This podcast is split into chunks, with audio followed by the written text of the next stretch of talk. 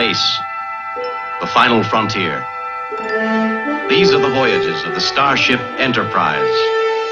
Its five year mission to explore strange new worlds, to seek out new life and new civilizations, to boldly go where no man has gone before.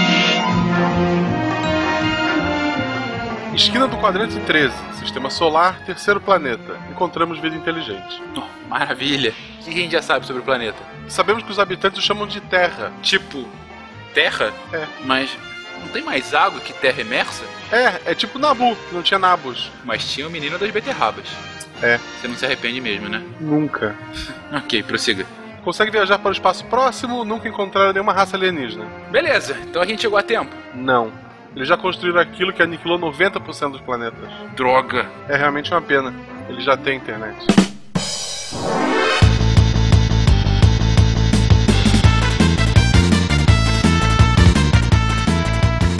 Olá pessoas, aqui é o Fernando Malto Fencas, diretamente de São Paulo, e eu não estou dizendo que são aliens, mas são aliens. Wala Wala, ouvintes, aqui é o Pena de São Paulo e os aliens já estão entre nós. Mas desculpe, ufólogos, a gente não tem capacidade de enxergá-los. Uh. Alô, ouvintes, aqui é o Felipe de Montebello MG e o Naelton sabe dos alienígenas, mas não pode falar. Sim. Naelton sabe das coisas. Mas até o final do episódio a gente tira dele. Exatamente. A gente Foi convidado pra coisa. isso, pra ele abrir o jogo. Fala pessoal, aqui é o Ronaldo de São Paulo e sim, os ETs já estão entre nós. Eles atendem pelo nome de húngaros. Gratuito. não é mesmo? Você, ouvinte húngaro, o SciCast não compactua com esta piada. É, o SciCast não se responsabiliza por xenofobia húngara. Essa piada faz referência ao próprio paradoxo. Se tu falar que são os japoneses, só de ver propaganda deles, eu tenho a dúvida. Ah, coitados húngaros. Não, são os húngaros e eu vou explicar por que, que são os húngaros. Aguardem. Olha, Beleza. os nossos três ouvintes em Budapeste já estão putos, mas vai esperar a sua explicação. Naelton do Rio de Janeiro, alegações extraordinárias exigem evidências extraordinárias. Calcei. Alguma boa, né? Alguma frase boa aqui. Amém, amém, amém. De Gaspar, Santa Catarina, que é Marcelo Guaxinim. E depois que passou o pessoal de terno, eu não lembro de mais nada. Você está ouvindo o Psycast, porque a ciência tem que ser divertida. Ó glorioso verde que se expande entre os estados, tu és sempre um esplendor nas alegrias e nas horas mais difíceis. Bem-vindos a mais uma sessão de recadilhos do SciCast. Eu sou o Fencas e hoje eu estou sozinho. Nosso querido Jujuba me abandonou. Aquela pequena goma está agora nas preparações da CCXP e, aliás, eh, na data de lançamento desse podcast, estaremos lá. A boa parte da equipe do SciCast, eh, não vou citar todos nominalmente porque com certeza eu esquecerei de algumas pessoas, mas muita gente lá ah, lá vai estar, inclusive Guaxa e Tari que estarão aqui em casa, sim, dividindo a caminha. Então, se você estiver lá, por favor, venha falar conosco, venha dar um abraço, venha, enfim, se divertir conosco lá naquele evento lindo. Então, se você estiver lá na CCXP, ou aqui no CCXP, melhor falando, venha aqui falar conosco, venha aqui nos dar um abraço, enfim, venha aproveitar o evento conosco. Mas, gente, esse recadinho também vai ser bem mais curto, porque na data de gravação desses recados, talvez vocês notem por essa minha voz um pouco mais embargada, é, aconteceu essa tragédia lá na Colômbia, e tanto por eu ser um cara que gosta muito de futebol, quanto por ter sido com o time da cidade do criador desse podcast. A gente queria só aqui deixar registrado nossas homenagens, nossa solidariedade a todos que de alguma forma, direta ou indiretamente, foram impactados. Talvez o dia mais triste da história do esporte brasileiro, um dos mais tristes do jornalismo. Ainda que não seja nada a ver com o assunto principal desse podcast. A gente não é feito somente da divulgação científica, todos somos seres humanos e o que aconteceu é algo extremamente, enfim, é algo inominável. E só desejo de fato que o quanto antes a gente aprenda, sare, supere e bola pra frente. É isso, fiquem agora com o episódio que tá sensacional. Vamos aprender um pouquinho mais sobre o paradoxo de Fermi e todas as questões relacionadas à vida inteligente fora desse nosso pequeno planetinha de meu Deus. Um beijo pra todos e até a próxima. e nos fascina. A nossa massa, meu verdão, mexe contigo. Tu és querido em toda Santa Catarina.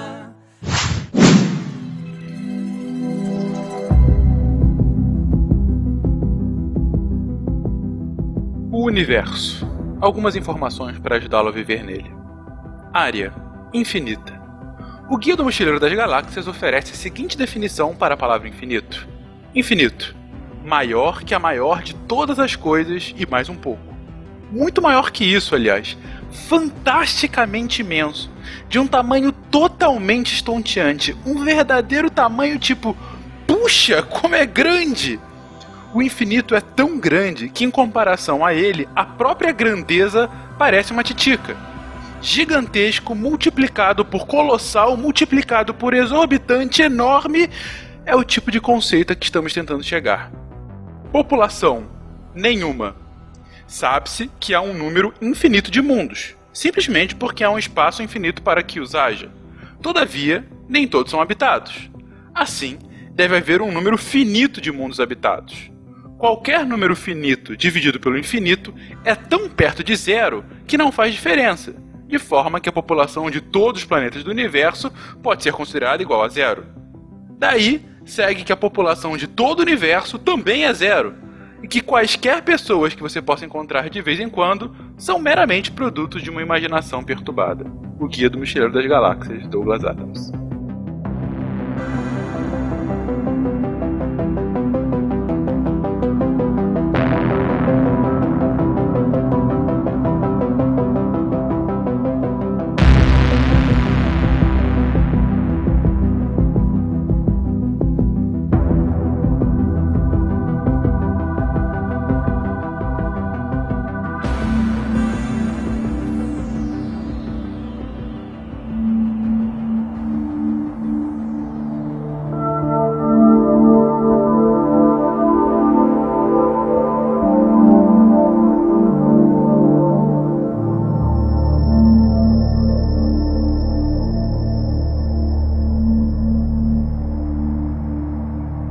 Queridos, a gente já comentou aqui um bocadinho sobre espaço em sidecasts passados. A gente já falou sobre o universo como um todo, a gente já falou sobre A vida e tudo mais. a vida e tudo mais também, num episódio de Douglas Adams. Já descrevemos um pouquinho do sistema solar, já observamos alguns poucos, mas importantes fenômenos cosmológicos. Contudo, um dos pontos mais intrigantes que a gente tem quando a gente vai estudar sobre o universo, e aí estudar sobre o universo é uma caixa do tamanho do mundo, tem muita coisa, mas uma das coisas que mais desperta a curiosidade, em especial do pessoal leigo, é aquela velha pergunta que sempre está presente em matérias de jornal boçais. Será que estamos só no universo? Mas ao mesmo tempo é uma indagação que faz todo sentido, é um negócio que mudaria totalmente várias concepções religiosas, muitas, com certeza, concepções tecnológicas, talvez até algumas éticas e políticas. Mas aqui a gente vai falar sobre um cara que pegou essa pergunta e levou a um extremo de fato e começou a trabalhar a sua resposta da melhor forma possível, chegando então a um paradoxo, um paradoxo que ganhou o seu nome. Então vamos começar, gente. Quem foi esse tal de Enrico Fermi, com coxinha na mão e tudo? O Enrico Fermi foi um dos grandes cientistas do século XX. Ele ganhou o prêmio Nobel, ele trabalhou no projeto Manhattan, ele foi um dos caras que encabeçou a pesquisa em física nuclear. Ele é italiano, mas se naturalizou americano. Ele fez o primeiro reator nuclear de Chicago em 1942. Ele foi um dos caras que trabalhou na bomba atômica também. E ele abriu o cenário da, da física para as reações nucleares e para toda a física atômica. É um grande nome. Mas o paradoxo não tem nada a ver com os feitos na física dele. O Nobel foi pelo paradoxo ou foi por alguma outra coisa? Não, foi pela pesquisa na área nuclear mesmo. Só acrescentando, o Fermi ele recebeu o Nobel de Física em 38, com 37 anos, pelas demonstrações da existência de novos elementos radioativos produzidos pela irradiação de nêutrons e da descoberta relacionada de reações nucleares provocadas por nêutrons lentos. O básico da pesquisa do Fermi que lhe rendeu o Nobel levou ao desenvolvimento da bomba. Por assim dizer. Bom, mas aqui não é um cast biográfico. A gente tá querendo se concentrar no paradoxo, que pelo menos pode ser que pros velhinhos suecos do Nobel não. Mas para a população em geral, a população em geral também, não é todo mundo que conhece o paradoxo de Fermi, mas acabou ficando mais famoso pelo seu paradoxo. Mas a gente quer falar aqui sobre o paradoxo dele. Como que ele chega? Qual é a linha de raciocínio para a gente conseguir explicar o que é esse paradoxo? Ou seja, primeiro, como que ele teve essa ideia, como ele teve essa elucubração e quais são as consequências. Esse é o ponto principal do cast hoje, gente. É a gente explorar o paradoxo em si e o que isso significa para a gente, suas, digamos assim, suas consequências tanto pro, pro estudo quanto para a conversa de bar. Eu acho que o próprio paradoxo é conversa de bar, né? Porque ele surgiu meio numa conversa, os caras estavam numa, isolados lá fazendo o programa da bomba atômica, não tinha que fazer, além de fazer bomba atômica, né?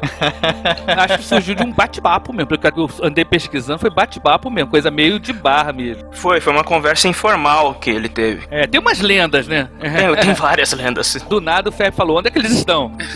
É, mas foi bem isso mesmo. Os caras estavam lá. Na verdade, não era mais na bomba atômica porque foi na década de 50, mas era no mesmo laboratório lá em Los Alamos. O Fermi com a galera dele lá tomando um- uma cervejinha no bar. E aí, o que, que os físicos conversam, né? Eles estavam conversando sobre coisas nerds. Basicamente, estavam discutindo sobre umas caricaturas que a galera tinha feito lá num jornal New Yorker sobre os ETs estariam desaparecendo com as latas de lixo lá, né? Uhum. Tá saqueando as latas de lixo. Era uma piada. E eles começaram a bater papo, só que essa piada ficou uma coisa séria.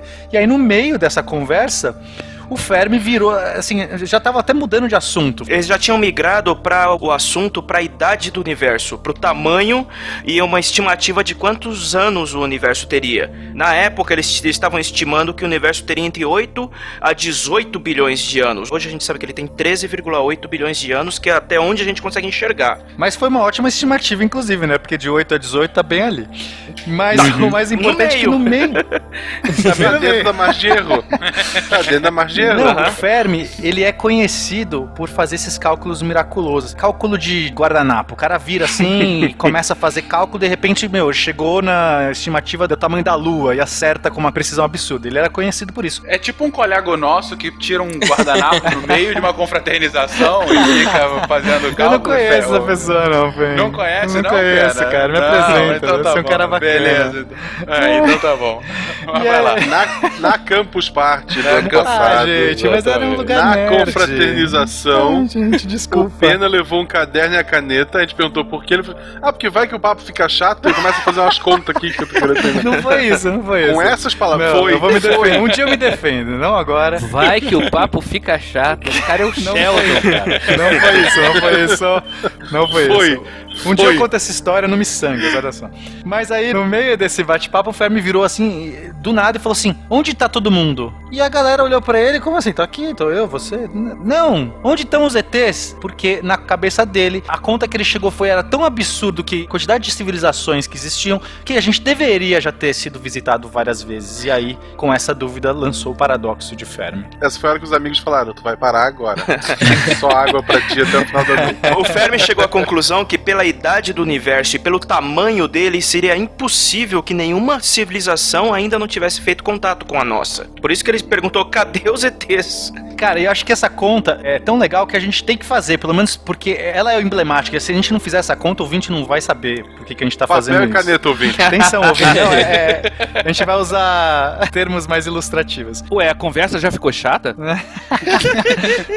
Agora que começou a ficar legal. Diz a lenda que o Léo Szilard teria respondido pro Fermi que os ETs já estariam aqui na Terra e que atenderiam como húngaros. Só que, tipo assim, ele ter dito isso, o Szilard que ele próprio era húngaro seria uma piada recorrente ou não, vai saber, porque não, não se sabe. Tudo isso é lenda, nem dá para saber com certeza se o Fermi teria dito essa frase. Essa piada teria dado uma origem no fato de que no departamento de física teórica de Los Alamos, tinha essa corrente que há milhões de anos atrás os marcianos tiveram que fugir do planeta e migraram na Terra no lugar onde hoje é a Hungria. Só que assim, eles se adaptaram muito bem para se passar por humanos, mas não conseguiram disfarçar três coisas: a sua necessidade quase patológica de viajar, porque eles já estariam em quase todos os cantos do mundo a língua deles, que é totalmente diferente de todas as línguas da região da Europa, não tem nenhuma uhum. ligação com nenhuma das outras línguas, e o nível de inteligência deles, porque as maiores mentes de Los Alamos eram todas húngaras, tipo quanto o próprio Szilard e o John von Neumann. E quem teria confirmado essa parte da história da resposta do Szilard seria o Edward Teller, que foi aquele que desenvolveu a bomba H e que também era húngaro. Então, logo os húngaros são aliens, essa é a grande conclusão. A conclusão da piada é que os húngaros eram todos alienígenas. É, então tá resolvido o paradoxo. Então não, acabou. Não precisamos nem fazer o que Acabou, embora. É a solução. Até semana que vem, pessoal. Tá solucionado. Mas qual é essa equação, então? Então, a conta é... Vou usar outros números, não exatamente os que o Fermi usou, porque ninguém sabe quais foram, porque eu vou usar os do Tim Urban, que é um cara que escreveu um artigo sobre isso, tá? Só para referenciar a pessoa correta. Mas, enfim, a gente estima que existem 300 bilhões de estrelas na nossa galáxia. Esse é um, um número bastante confiante que a gente tem. Mas para cada estrela na nossa galáxia, existe uma galáxia no universo. Então pensa assim, para cada estrela que tem na nossa galáxia, existe uma outra galáxia no universo. Então o número de estrelas é mais ou menos 10 a 23, que eu não consigo pronunciar esse número. São tipo 23 zeros depois do 1. Mas para vocês terem uma noção, para cada grão de areia de cada praia da Terra, existem 10 mil estrelas lá fora. Uhum. Cada grão de areia. nesse momento você já está se sentindo um cocô, ouvinte, é isso mesmo. Vamos lá. Tá? Isso é importante vocês entenderem. Cara, grão de areia, cara, grão, grão. São 10 mil estrelas lá fora. Bom, os cientistas eles acreditam que de 5 a 20% dessas estrelas são parecidas com o Sol. A gente está pegando aí, porque já que a gente tem que começar a pensar como a vida se desenvolveu, nada melhor pensar que sejam condições parecidas com as nossas, embora isso talvez não seja necessário. Mas vamos ficar com o um número conservador: 5%. Meu, só 5% das estrelas são parecidas com o Sol. Ainda assim, existem 10 a 22 estrelas, ou seja, 500 bilhões de bilhões de estrelas são parecidas com o Sol. É, para você ter uma ideia, é o número 1 seguido de 20 22 zeros. Exato. Agora, dessas estrelas, quantas tem planetas parecidos com a Terra, né? Porque mais ou menos todas as estrelas devem ter planetas, algumas não têm planetas, mas algumas têm vários planetas, mas parecidos com a Terra, a gente estima, hoje esse é um número bastante próximo, que veio de um artigo recente, 22% das estrelas parecidas uhum. com o Sol têm planetas como a Terra, ou seja, né, um quarto mais ou menos, um quarto, um quinto dessas estrelas tem planetas como a Terra. Isso dá 100 bilhões de bilhões de planetas como a Terra. Como a Terra entenda a distância próxima que poderia talvez talvez gerar vida não que seja igual à Terra. A região dos cachinhos dourados que a gente chama. Isso, exatamente. exatamente. Que pode ter água líquida, principalmente por isso, enfim. Isso ainda dá 100 terras para cada grão de areia da Terra, ok? Ainda dá 100 terras para cada grão de areia. É muita terra por aí. Agora, vamos supor então que 1% dessas terras aí, que tem características muito propícias para a vida, só 1% desenvolva vida. E que apenas 1% dessas que desenvolveram vidas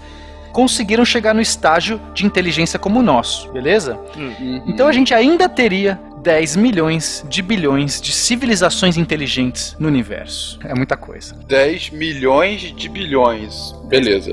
milhões de bilhões. Mas vamos ficar só na nossa galáxia, porque o universo é muito grande. Vamos ficar só na nossa vizinhança. Na nossa vizinhança, a gente teria um bilhão de terras e umas 100 mil civilizações inteligentes. Só na nossa galáxia. E aí, tudo bem, você fala, tá, né, mas a galáxia é grande. O problema, a nossa galáxia tem 10 bilhões de anos. O nosso planeta, ele só tem 4,6 bilhões. Então, ele é muito mais novo do que a idade da nossa galáxia. A galáxia já, tem pelo menos quase 6 bilhões de anos a mais do que o nosso planeta. E a nossa galáxia tem mais ou menos uns 100 mil anos-luz de tamanho, de comprimento. A luz demora 100 mil anos para atravessar de uma ponta a outra a nossa galáxia. Agora, vamos pensar que uma civilização já dessas 100 mil, que supostamente aí nossas contas existem, que uma dessas civilizações começou um milhão de anos atrás da gente, tá? E um milhão de anos, gente, é nada em escala evolutiva. Nada. Um milhão de anos é tipo um piscar de olhos na escala evolutiva. Provavelmente tem civilizações que têm um bilhão de anos mais antigas do que a gente. Mas vamos pegar uma só que seja, sei lá, um milhão ou três milhões de anos mais antiga. Imagina a nossa civilização 3 milhões de anos à frente. Estão entendendo? Imagina se a nossa civilização tivesse começado 3 milhões de anos atrás. A gente estaria 3 milhões de anos à frente em tecnologia, em conhecimento, em ciência. Com 3 milhões de anos de tempo. Se a gente dobra a nossa tecnologia em, sei lá, 30 anos, imagina um milhão de anos. Como que a nossa civilização vai estar? E uma civilização dessa. É só fazer um paralelo com a nossa civilização. 3 milhões de anos atrás, onde a gente estava. Exatamente. Não. Não, nem existia ainda ser humano. Nem existia. 3 milhões de anos.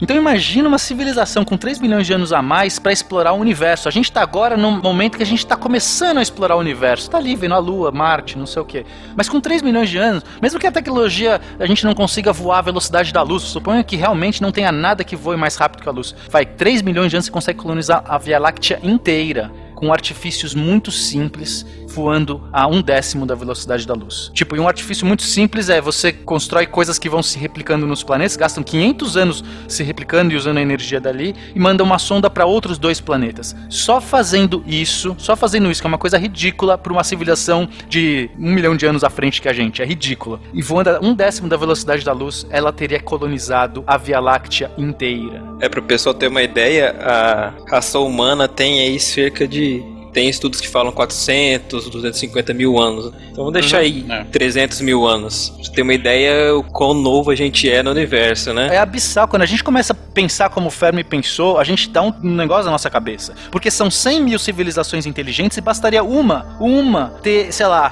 3 milhões de anos mais do que a gente, que é ridículo, porque devem ter umas com, sei lá, 2 bilhões de anos mais antigas que a gente, sei lá quantos. Bastaria uma ter colonizado. Será que nenhuma dessas teve vontade de colonizar? Porque a pergunta é: cadê todo mundo? Eu não tô vendo ninguém aqui. Aí é que tá, essa que é a pergunta, porque diz que é um paradoxo. Se você interpretar que eles existem ou interpretar que eles não existem, as duas respostas têm uma série de problemas para serem aplicadas. Exato. Esse cálculo todo é a equação de Drake, né? É, o Drake também tem o mesmo tipo de equação, também conhecido como equação de Drake. Isso. O pessoal tem muitas críticas a essa equação. O próprio Drake tem uma ironia, ele, ele ironiza dizendo: Isso eu só tô organizando a nossa ignorância. Ele próprio fala isso, né? É. Porque na verdade são várias conjecturas alinhavadas ali, e o pessoal que é contra a ideia de que existam outras civilizações também usa a mesma equação, mudando os números para dizer que não existe nenhuma civilização. Então a gente tem que ter muito cuidado quando a gente usa, porque na verdade é um monte de conjecturas alinhavadas uma na outra, se, se, se, Claro, se, né? claro. Que, Exatamente, né, né? que vão variando. Eu achei interessante que o Drake ele consegue organizar as ideias na primeira equação. Claro que a gente pode acrescentar coisas, tirar coisas, fazer variações. A ironia dele até é coerente. Ele organizou as ideias, né? Tipo assim, quais são os fatores envolvidos? Você já fez numericamente aí alguns deles. É, pra facilitar, porque se a gente ficasse colocando as variáveis que o Drake usa, ficaria muito chato pro cast eu já fui dando uma ilustrada. Olha só, é, é que na do Drake tem uma coisa interessante que é uma coisa mais de história e menos de ciências exatas, que ele fazia uma hipótese também de que se essas civilizações se destruiriam, qual a porcentagem dessas civilizações conseguiriam passar da era tecnológica, passar da era nuclear sem se destruir. Vamos chegar lá, não adiante a pauta, vamos chegar lá. A gente vai chegar lá ainda, né, Elton? É porque você já fez a conta do Drake já e já chegou num valor que, que sem passar por ela. Não, não, mas é agora é só pra dar o gostinho, né? Exatamente. A gente vai passar esse cast inteiro tentando resolver o O problema. Naelton tá querendo esconder da gente, é verdade. É, o Aneto já tem um número lá, né? Ele podia já dar o resultado.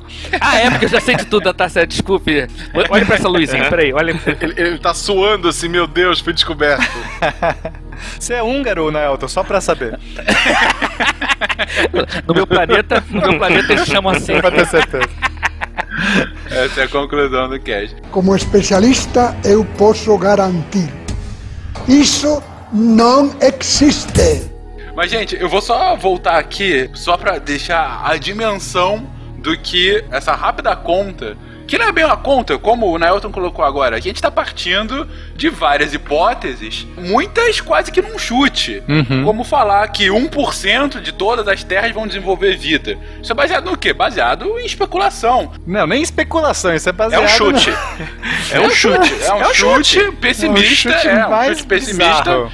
É, mas ainda assim, tem dois pontos a ser considerado. Primeiro, a gente tá falando de números tão gigantescamente enormes que mesmo chutes pessimistas, ainda com uma margem de erro, ainda assim dá uma chance muito grande que exista. Se você falar que não é 1%, mas que é 0.01%, ainda assim você vai ter um resultado que é contestável, né? Quando você fala de escalas universais, qualquer número que você jogue, por menor que seja, ainda dá um resultado absurdo. Exatamente, exatamente. Fermi ou Drake ou sei lá, alguém calculou a possibilidade desses planetas terem desenvolvido funk?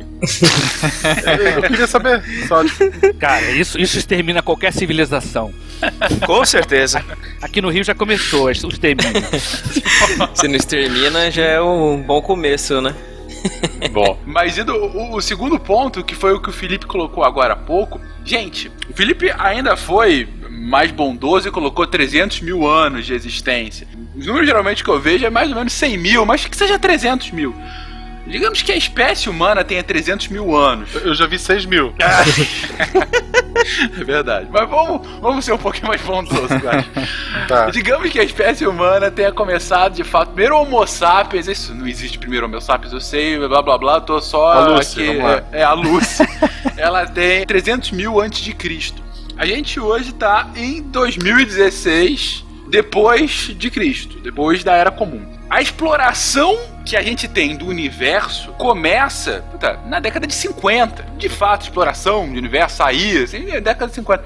Então, desses 302.016 anos, a gente tem aí 70 de exploração de universo. E em 70 anos, a gente já foi até a Lua, a gente já começou a mandar naves para sair do nosso sistema solar, pelo menos mais de uma já saiu do sistema solar. Já tem planos de um planos para essa geração ainda ver uma primeira leva de humanos para Marte, não digo ainda para colonizar, mas pelo menos para uma viagem tripulada. Ou seja, a gente tá falando aí uma história de 70 anos, vá lá no- até o final dessa geração, a gente tá falando uma história de um século. Em um século, a gente já conseguiu sair do planeta e começar a pensar em colonizar o vizinho. Aqui a gente colocou 3 milhões de anos. Isso. Essa é a base de comparação que você tem que fazer. Não, e esses 3 milhões é nada também, porque pode ter civilizações muito mais antigas que a nossa em Isso. 3 milhões de anos. Assim, é só um, Exatamente. um É caguinho isso aí. um caguinho.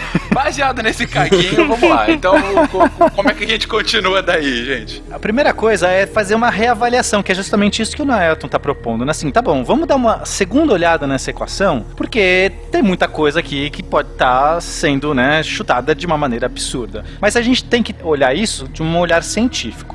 Então, as primeiras três estimativas, essas estão bem embasadas, que é a quantidade de estrelas, a quantidade de estrelas parecidas com o Sol e as que tem planeta como a Terra. Hoje a gente já tem medição de exoplaneta, a gente já tem vários tipos de análise de espectroscopia, que a gente consegue ter muita confiança, pelo menos, nesses dados. Tá? Esses dados não são chutes aleatórios, são, são bem confiáveis. O primeiro chute, que é tirado da bunda, que não é tirado de lugar nenhum, é a vida. Meu Deus. Porque a gente só conhece um exemplo de vida. A gente não tem estatística pra falar, ah, ok, eu avaliei aqui não sei quantos planetas, eu tenho cinco vidas. Não, todos os planetas que eu avaliei eu só tenho um. E um não é estatística pra nada, porque ah, principalmente quando a gente é o resultado do próprio planeta que gerou a vida. Pois é. A gente não tá nem de fora analisando. De todos os planetas Terra no sistema solar, eles conseguiram a vida, né? Logo, qualquer planeta Terra no sistema solar vai ter vida. Essa é a nossa conclusão. Não, então, o mais fácil é você ter uma série de planetas na região propícia pra vida, mas isso não quer dizer que eles vão desenvolver vida. Não, eu tava brincando, Ronaldo. Não, não, Eu sei não, que- não, eu sei, eu, não sei que é brincando, mas tipo assim, a probabilidade de ter planetas na região dos cachinhos dourados é muito grande. Mas daí a desenvolver vida depende de uma série de outros fatores, muitos outros É, é fatores. uma incógnita. Que a gente nem sabe quais são esses fatores. Pois é. O próprio Marte está dentro da área do Caixinhos Dourados. Não tem possibilidade de vida. Agora, Mas dá pra plantar batata. Provavelmente Marte tem vida. Mas aí é outra discussão. Mas eu não quero entrar nessa discussão ainda. Aí você tá profetizando. Ah, eu tô usando argumento científico. O candidato mais favorável hoje em dia à vida no sistema solar é uma lua de Júpiter, que está bem fora do Caixinhos Dourado. Então isso é tudo muito relativo, né? Mas já avisaram, todos esses planetas são seus, menos a Europa. Não, a Europa tá fora de cogitação. É por isso mesmo que a gente vai lá. pra dar zica, né? Quando, quando a gente tá falando de especulação, aí realmente vai longe. Tem umas pessoas que são mais otimistas, mais pessimistas. Mas é, o cientista não pode só partir disso. Então, Uhum. existem três hipóteses que pautam essas escolhas. A primeira hipótese é a hipótese da mediocridade. Que é aquela que diz que a Terra é só mais um planeta. Ela, ela está bem alinhado com o argumento coperniano. Não sei se vocês lembram, Copérnico foi o cara que tirou a Terra do centro do universo. Então lá atrás, ele falou: não, a Terra Ah, gira a em culpa é dele. basicamente. A Terra gira em torno do Sol, porque aquele pensamento da galera, principalmente os religiosos, era muito assim: nós somos filhos de Deus, a Terra é o centro do universo. Então, os cientistas, no geral, eles vão muito para esse argumento da mediocridade para falar assim: nós não somos especiais, não tem nada de especial. Terra ser especial deve ser uma causalidade tão absurda nesse universo de um bilhão de terras. Então, esse argumento diz que a Terra não é nada de especial, isso não é nada de especial, deve ter um monte de outras terras por aí, com vida também, porque a vida não é um fenômeno único que um Deus criador, num lampejo divino, jogou uma centelha. Diz simplesmente que a vida acontece, com condições propícias. E aí, a gente até nessa terra medíocre, nessa hipótese da mediocridade, a gente poderia colocar talvez um monte de outras vidas que se desenvolvem se- em lugares do universo fora desses caixinhos dourados que o Ronaldo coloca, porque a gente só não sabe. De repente tem formas de vida bem diferentes da que a gente conhece, porque a gente só conhece essa porque foi a única que a gente viu na nossa vizinhança. Mas pode ser que num sistema solar diferente, sei lá, uma estrela de nêutrons pode desenvolver um- uma vida diferente e a gente não faz ideia. Então, por esse argumento, por esse ponto de vista, que normalmente é um ponto de vista mais científico, no sentido de que a comunidade científica gosta mais de trabalhar com a hipótese medíocre do que a gente achar que é super especial, ou seja, os números estão conservadores aí, porque provavelmente a vida é abundante, a vida se desenvolve, não é um fenômeno único. Não, né? realmente. Isso- Aí a gente tem o contraponto disso, que é a hipótese da Terra rara. Que aí já é o contrário. Tudo isso é o contrário. Talvez a vida seja algo muito incrível e a Terra foi talvez o único condição, porque teve lá um eixo de rotação específico, um campo magnético, placas tectônicas, vulcanismos específicos, condensação, uma lua grande. Nossa lua é realmente muito diferente da maioria. Quer dizer, você pode ir nesse argumento fundo. Você Aquela baboseira dos 10 centímetros. O que, que é isso de 10 centímetros? Que se a Terra fosse 10 centímetros mais próxima ou 10 centímetros mais longe do Sol, não teria vida. Cara, você sobe numa cadeira já tá pelo menos 50 centímetros mais próximo do Sol e não faz diferença. Não, não, mas é muito da galera que pensa assim, por exemplo, se a gente aumentar 2 graus centígrados na temperatura, vai ser um problemão. E você fala só 2 graus. E é um problemão, a gente sabe disso, porque nossa civilização é muito sensível. Mas a vida na Terra como um todo, ela se desenvolve nos lugares mais extremos. Os extremófilos são criaturas que, meu, conseguem habitar pressões absurdas debaixo do oceano, sim, sim. fora não tem oxigênio, conseguem habitar calores absurdos. Dentro de reatores nucleares. Até no espaço a gente já conseguiu ter bactérias que entraram em hibernação e sobreviveram e depois foram reanimadas. Pega o exemplo do tartígrado, que é uma forma de vida multicelular. Tartígrado não é uma forma, é a melhor forma de vida. É, Ele é fofinho. Ele é Tem- Ele é fofinho. ele é fofo, ele é imortal. Gente, Tartígrado tá no coração É de qualquer um que já ouviu. Tartígrado, um beijo pra você. Por favor, gente, mandem desenhos do Fencas abraçado com um tartígrado de pelúcia. Não, sé- é sério, mandem, mandem, que a gente vai publicar nas redes sociais. Mandem, por, Por favor. favor, eu já pedi isso no grupo do Missangas e replico aqui. Se vocês me mandarem pelúcias de tartígrado, eu vou dormir abraçado com ela. Mas tem aquela história também da sonda Surveyor, que quando os astronautas chegaram lá para examinar a sonda, na lente dela está nascendo uma colônia de fungos. Mas ela não tinha saído daqui contaminada? Sim. Então, e naquele tempo ainda havia muita discussão sobre como deveria ser essa descontaminação. Tinha toda uma discussão, inclusive os americanos queriam que os russos esterilizassem suas naves a quente, especialmente para estragar toda a eletrônica, né? E- pois é, né? Então, quer dizer, a sonda ficou lá, eu não lembro quantos anos, mas foi mais de anos. Um ano ou dois lá e cresceu, a lente dela virou uma placa de Petri. Foi. Quer dizer. Não, então isso são exemplos contra essa terra rara. Quer dizer, a gente está dizendo que se a vida nasceu, ela é tão foda que ela acha um jeito, né? Até citando aquela frase do Ian Malcolm no Jurassic Park, que eu adoro, que, meu, a vida sempre encontra um jeito, né? Então, os dinossauros lá que não conseguiam se reproduzir, meu, eles arranjaram um jeito. Pô, dá- ótima frase pra começar. Edita e volta lá no início.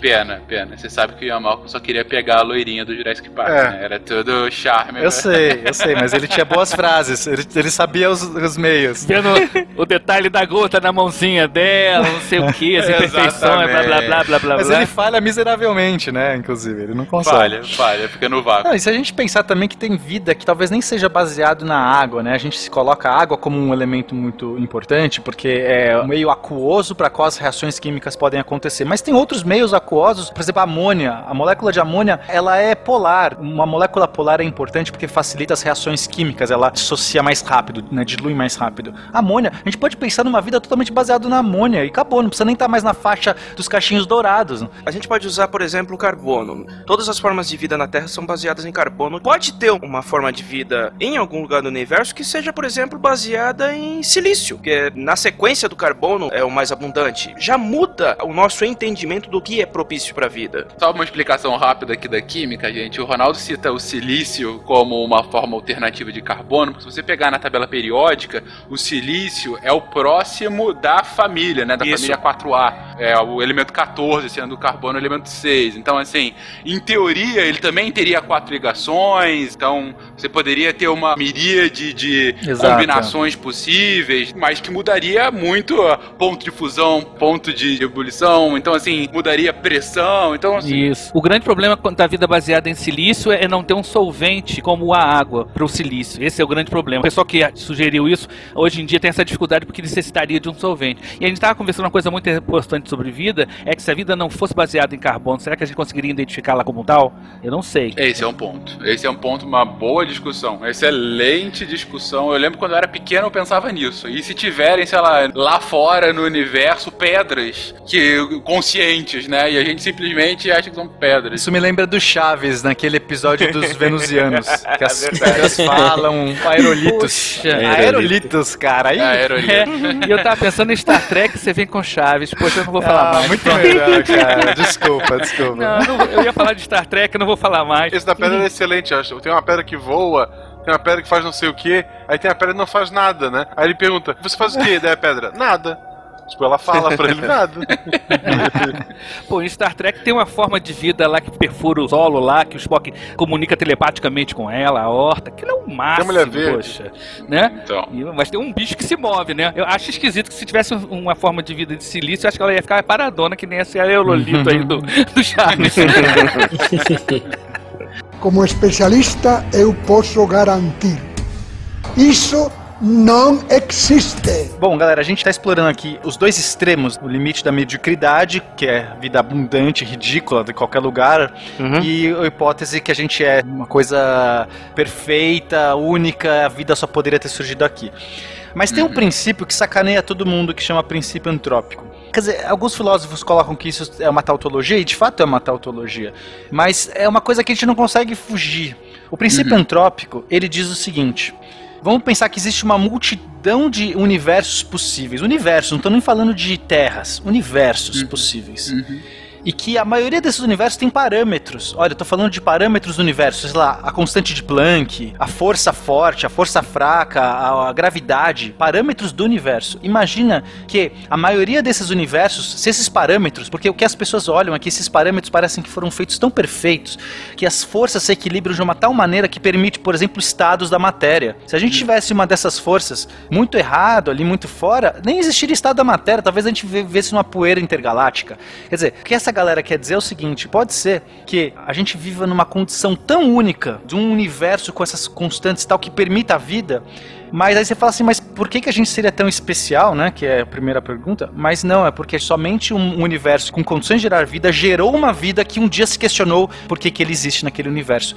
Eu não sei se vocês estão entendendo, mas por mais absurdo que possa ser essa estatística, somente um universo que poderia gerar vida gerou uma vida que chegou em condição inteligente de se questionar por que, que ele conseguiu gerar vida. Mas por que ele não poderia ter gerado duas vidas? Não, até poderia ter gerado duas vidas. Aí a gente vai aplicar o princípio antrópico numa escala menor, que eu estou primeiro partindo do universo. Mas a gente poderia aplicar isso para a Terra também, da mesma maneira. A gente pode falar assim: talvez a Terra seja tão rara, tão rara, e tão absurdamente única. Aí você fala assim, mas por que eu sou especial? É porque foi o único lugar que conseguiu gerar vida e eu sou vida. Eu sou fruto desse lugar e, portanto, eu sou o único lugar que eu posso me questionar por que, que eu sou tão especial. Eu não sei se estão entendendo a implicação, mas a, Sim, a, sim, sim, a hipótese é. trópica ela acaba sendo um- uma pá de cal, porque ela diz assim: nós não podemos sair do nosso próprio referencial para analisar nós mesmos. E pode ser que seja tão raro, tão exclusivo, tão etc. E joga o que você quiser aqui, só que a gente não tem como usar isso até que um dia a gente encontre outra vez vida em outro lugar. Aí pronto, aí, eu- aí acabou o princípio antrópico, porque aí eu falo: não, mas peraí, tem vida ali também.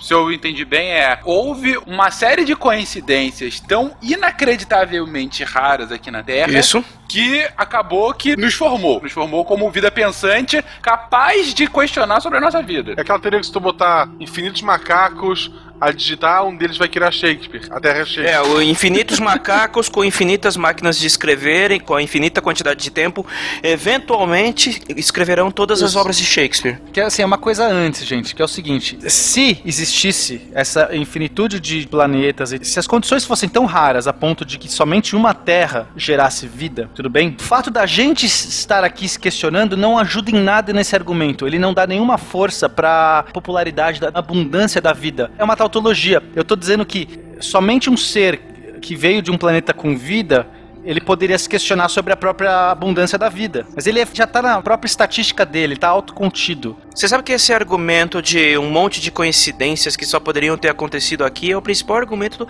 da turma do design inteligente, né? De porque falar que só tem vida aqui. É, mas aí tem outros problemas desse argumento. Aí a gente não vai entrar. Aí se a gente entrar nessa argumentação, aí fodeu. A gente não sai mais daqui hoje. É. Se você quiser ouvir sobre design inteligente, sem ser design inteligente, a gente tem um cast sobre isso. Mas, na verdade, a gente falou sobre outra coisa. Mas vamos lá. Não, mas assim, só pra resumir é o seguinte, a gente tem que tomar um pouco de cuidado, porque do ponto de vista estatístico, a gente não tem nenhum grau de liberdade no momento que a gente analisa a vida sendo fruto da vida. Eu não vou querer entrar muito em detalhe- grau de liberdade de ponto de estatística, mas assim, a gente tem que tomar um pouco de cuidado, porque, raro ou não, o argumento antrópico diz a gente não tem nenhuma avaliação. Em resumo, é, a gente não pode ter nenhuma estimativa de vida sobre a abundância da vida enquanto a gente só tiver como referência a nossa própria existência. É isso que ele quer dizer. Ele não tá nem jogando para um lado nem para o outro. Ele só diz assim: você pode falar o que você quiser, vai ser sempre um chute no momento que você só tem você como autorreferência.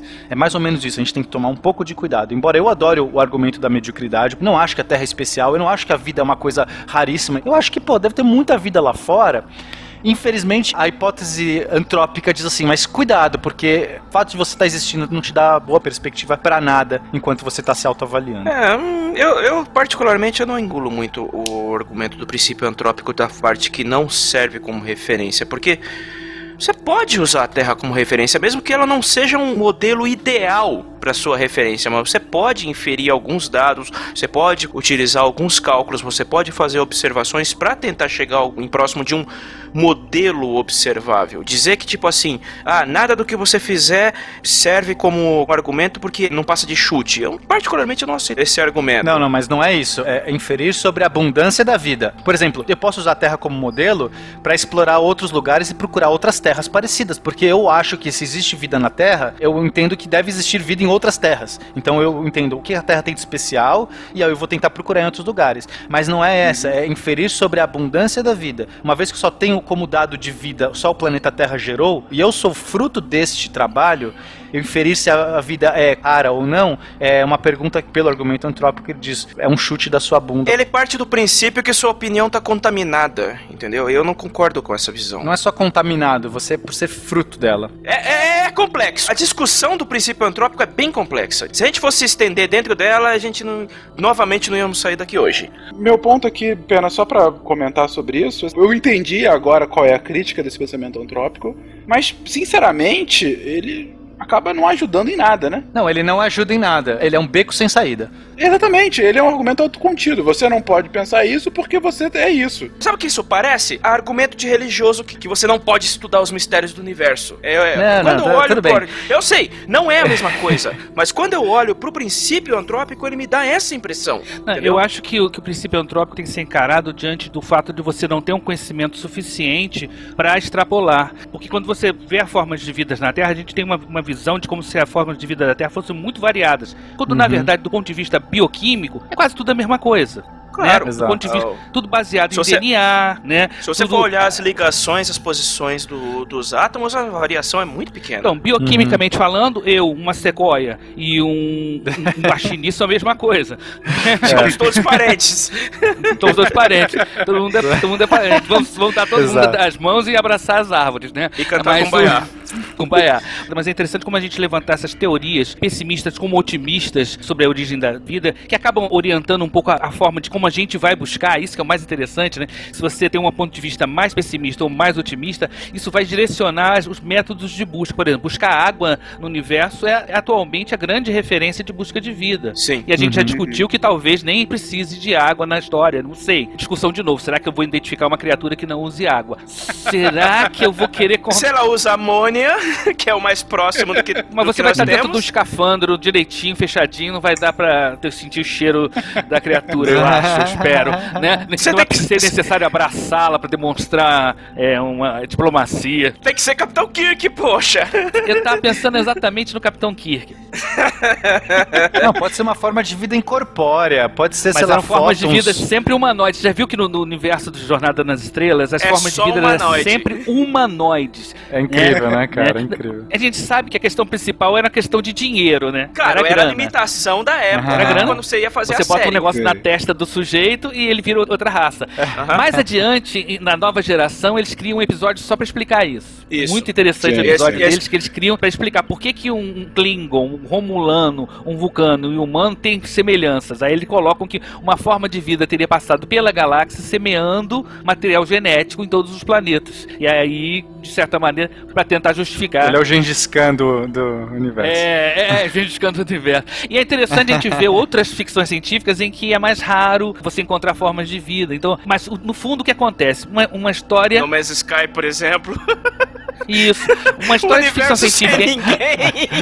Sem ninguém. Sacanagem. Imagina, é, é, alguém já disse, acho que foi o, o, Carl Sagan, não sei o que que é mais assustador, né? De que a gente está sozinho no universo ou que tem umas formas de vida, seja de qualquer forma. Talvez ser sozinho seria mais assustador. O Carl Sagan dizia que se a gente estivesse sozinho no universo, seria um tremendo desperdício de espaço. Sim, sim, um tremendo desperdício de espaço, exatamente. Eu acho interessante como a ficção científica lida com esses assuntos. Eu estou aqui com a revista Isaac Asimov Magazine, não sei se vocês conhecem.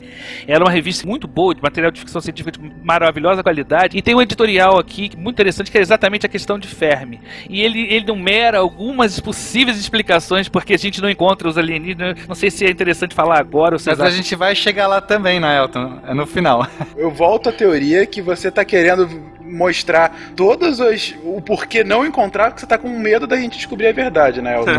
Você é o grande cético dessa gravação. Olha pra essa luzinha.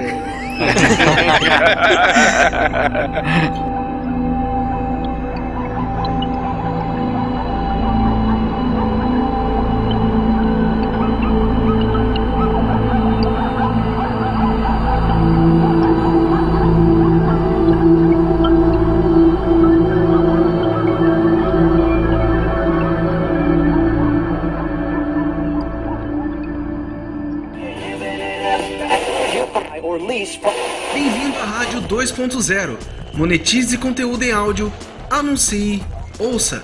Presencie o nascimento de um mundo feito de som. cloudradio.com.br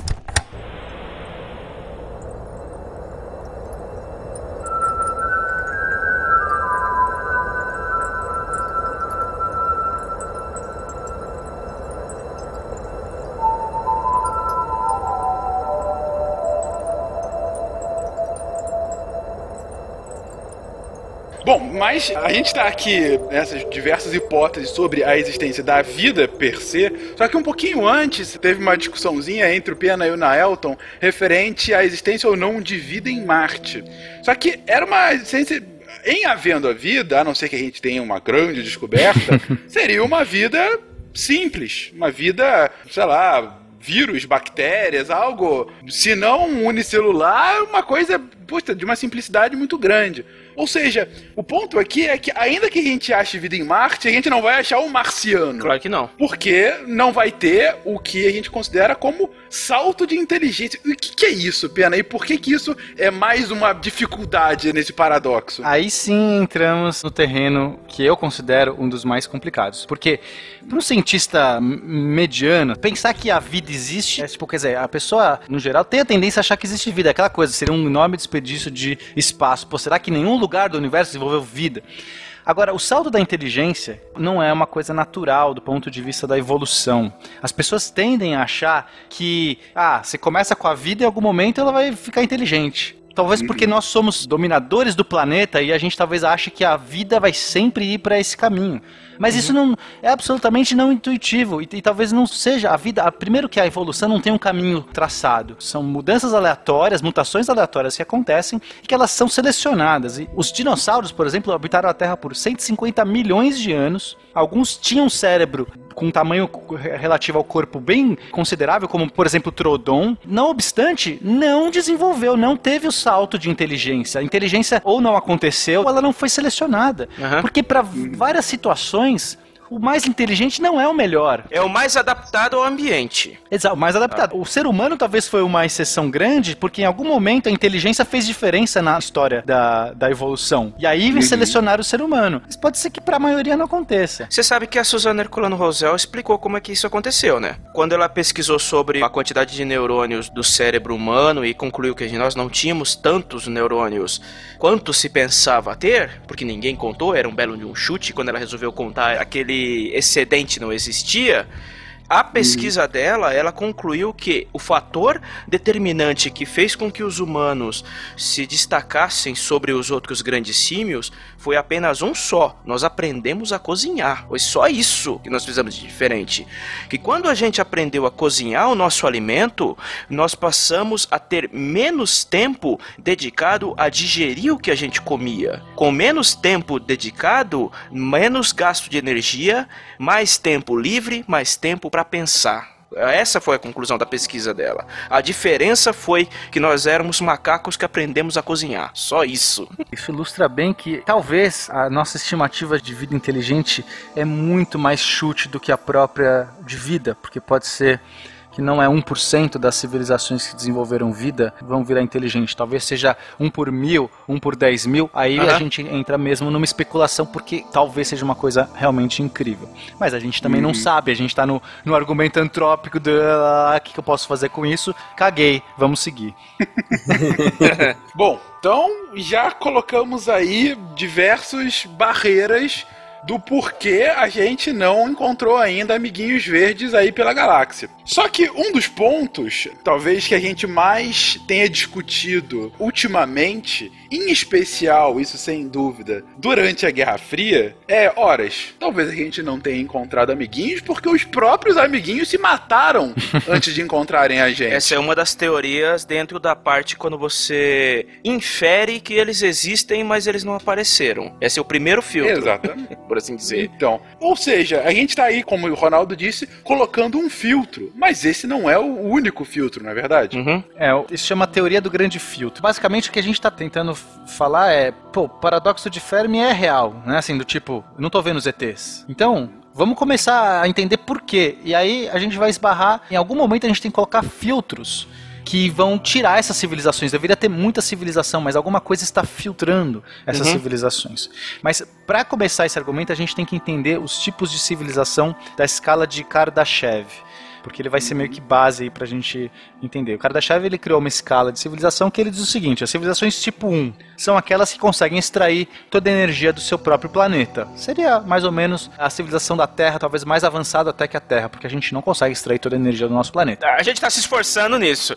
O Carl Sagan fez um cálculo e ele disse que a Terra estaria numa posição de 0,7, mais 70%. Pra vocês terem uma ideia. Isso, é. É, 70% do primeiro tipo. Valeu, Felipe. Tá, e isso de 0 a 100, se chegar no 100 é aniquilação total. Não. Acabou a energia. Se esgotou, esgotou.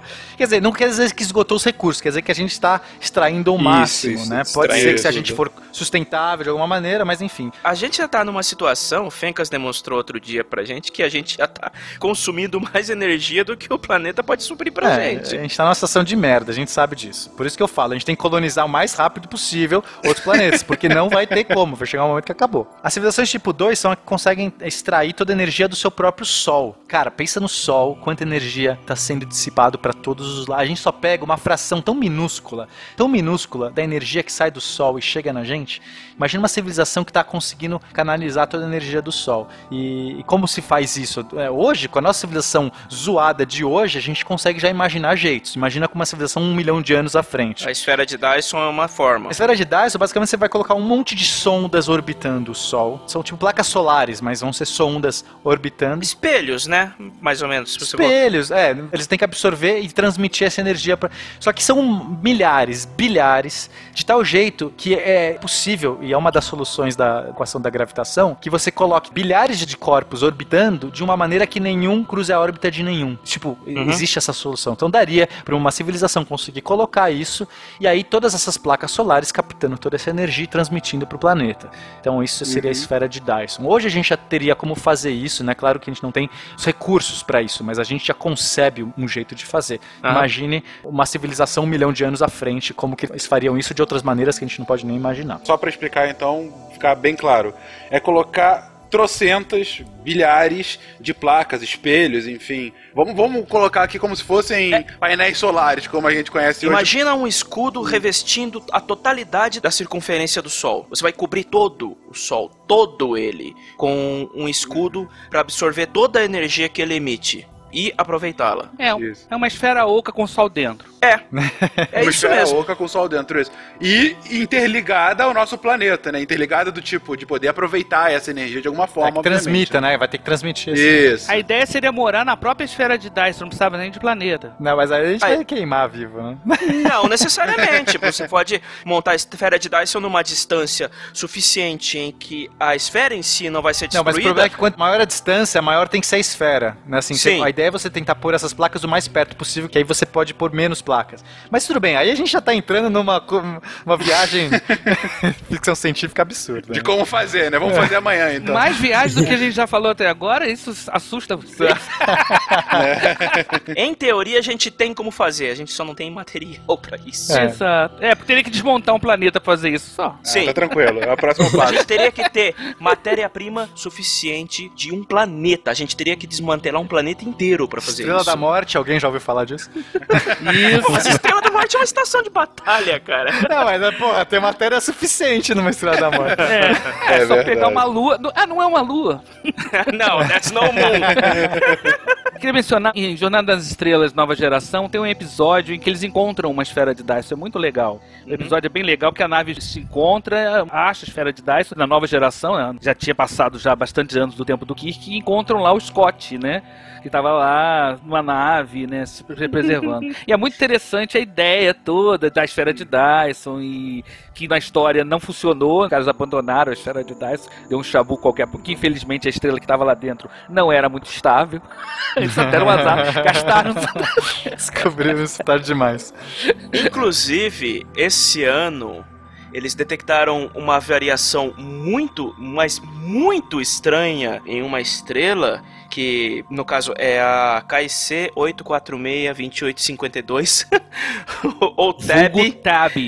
vulgo Tab, em homenagem à astrônoma Tabitha Boyatian, que descobriu o fenômeno, eles encontraram uma variação de emissão de energia tão esquisita, mas tão esquisita nessa estrela, que a única explicação possível, dentro dos parâmetros para, digamos assim, em que a variação se encaixa, é que tem uma esfera de Dyson em torno dela. Aí eu vou poder fazer aquilo que você faz. Não, não é bem assim. É, mais ou eu passei muito tempo pensando em fazer isso. Passei anos pensando em fazer isso.